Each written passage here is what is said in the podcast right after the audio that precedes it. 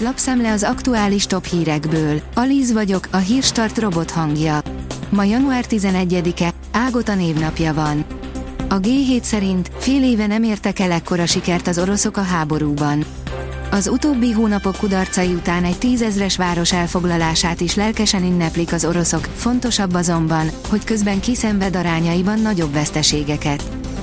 A felsőoktatási dolgozók szakszervezete felszólította a kormányt, hogy haladéktalanul teljesítse az uniós követeléseket.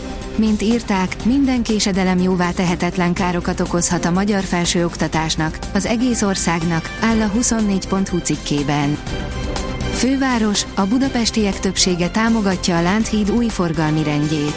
Szinte egyik korosztályban sincs többsége azoknak, akik visszaengednék az autókat a hídra, ebben a 30-39 év közötti válaszadók a leginkább elkötelezettek, 74%-uk az autómentesítés mellett szavazott, áll a 444.hu cikkében. Erasmus ügy, nincs itt semmi félreértés, írja a napi.hu. A Semmelweis Egyetem azt közölte, hogy 2024. júliusáig rendelkezésre állnak a külföldön tanuláshoz szükséges pályázati lehetőségek. A Corvinus is azt írta, 2023-ban még minden változatlan, a Moholy Nagy Művészeti Egyetem szerint pedig félreértésről lehet szó. A Forbes írja, emiatt lesz gyorsabb a kártyás fizetés a magyar bankóriásnál. Az OTP bankon keresztül bonyolított kártyás fizetések új rendszeren keresztül futnak. A gyorsabb folyamatok mellett így még a költségeken is spórol a pénzintézet. A Bitport szerint darabjaira hullott a PC piac. A nem túl mérves előzetes várakozásoktól is elmaradt a személyi számítógépek globális forgalma a tavalyi utolsó negyedévben. Az IDC számításai szerint bő 28%-os bukóban van a szegmenus. Márkizaj Péter, nekünk ki kell mondani, hogy nincs demokrácia, írja a Spirit FM. Mindenki Magyarországa néppárt néven jegyzik be Márkizaj Péter új pártját. Hódmezővásárhely polgármestere a Spirit FM aktuál című műsorában arról beszélt, a párt főirányvonala továbbra is a mozgalom, de az önkormányzati választásokon azért adnak majd támogatást. Spielberg filmje tarolt a Golden Globe-on. Az ukrán elnök is felszólalt a 80. Golden Globe-on, Sean Penn mutatta be, a közönség éjjenezve fogadta. Zelenszky a filmgálát is arra használta, hogy a háborúról beszéljen, áll a Hír TV cikkében. A rangadó írja, a Chelseahez menekült Madridból a portugál támadó. Joao Félix nem találta a közös hangot Diego Simeonéval, most fél évre kölcsönbe a Premier League-be került.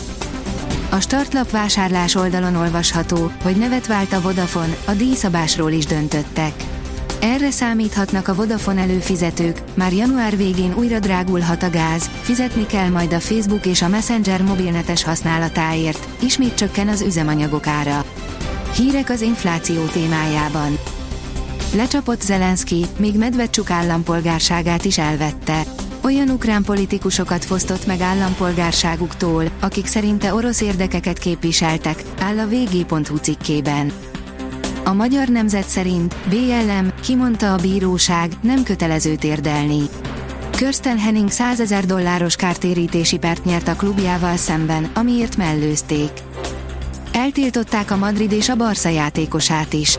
A mérkőzés végén tévesztettek sportágat, amiért ki is állították mindkettejüket, írja a rangadó.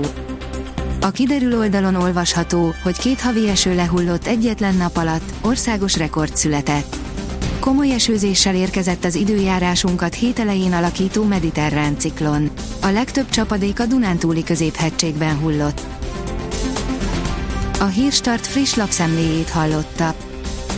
Ha még több hírt szeretne hallani, kérjük, látogassa meg a podcast.hírstart.hu oldalunkat, vagy keressen minket a Spotify csatornánkon, ahol kérjük, értékelje csatornánkat 5 csillagra. Az elhangzott hírek teljes terjedelemben elérhetőek weboldalunkon is. Köszönjük, hogy minket hallgatott!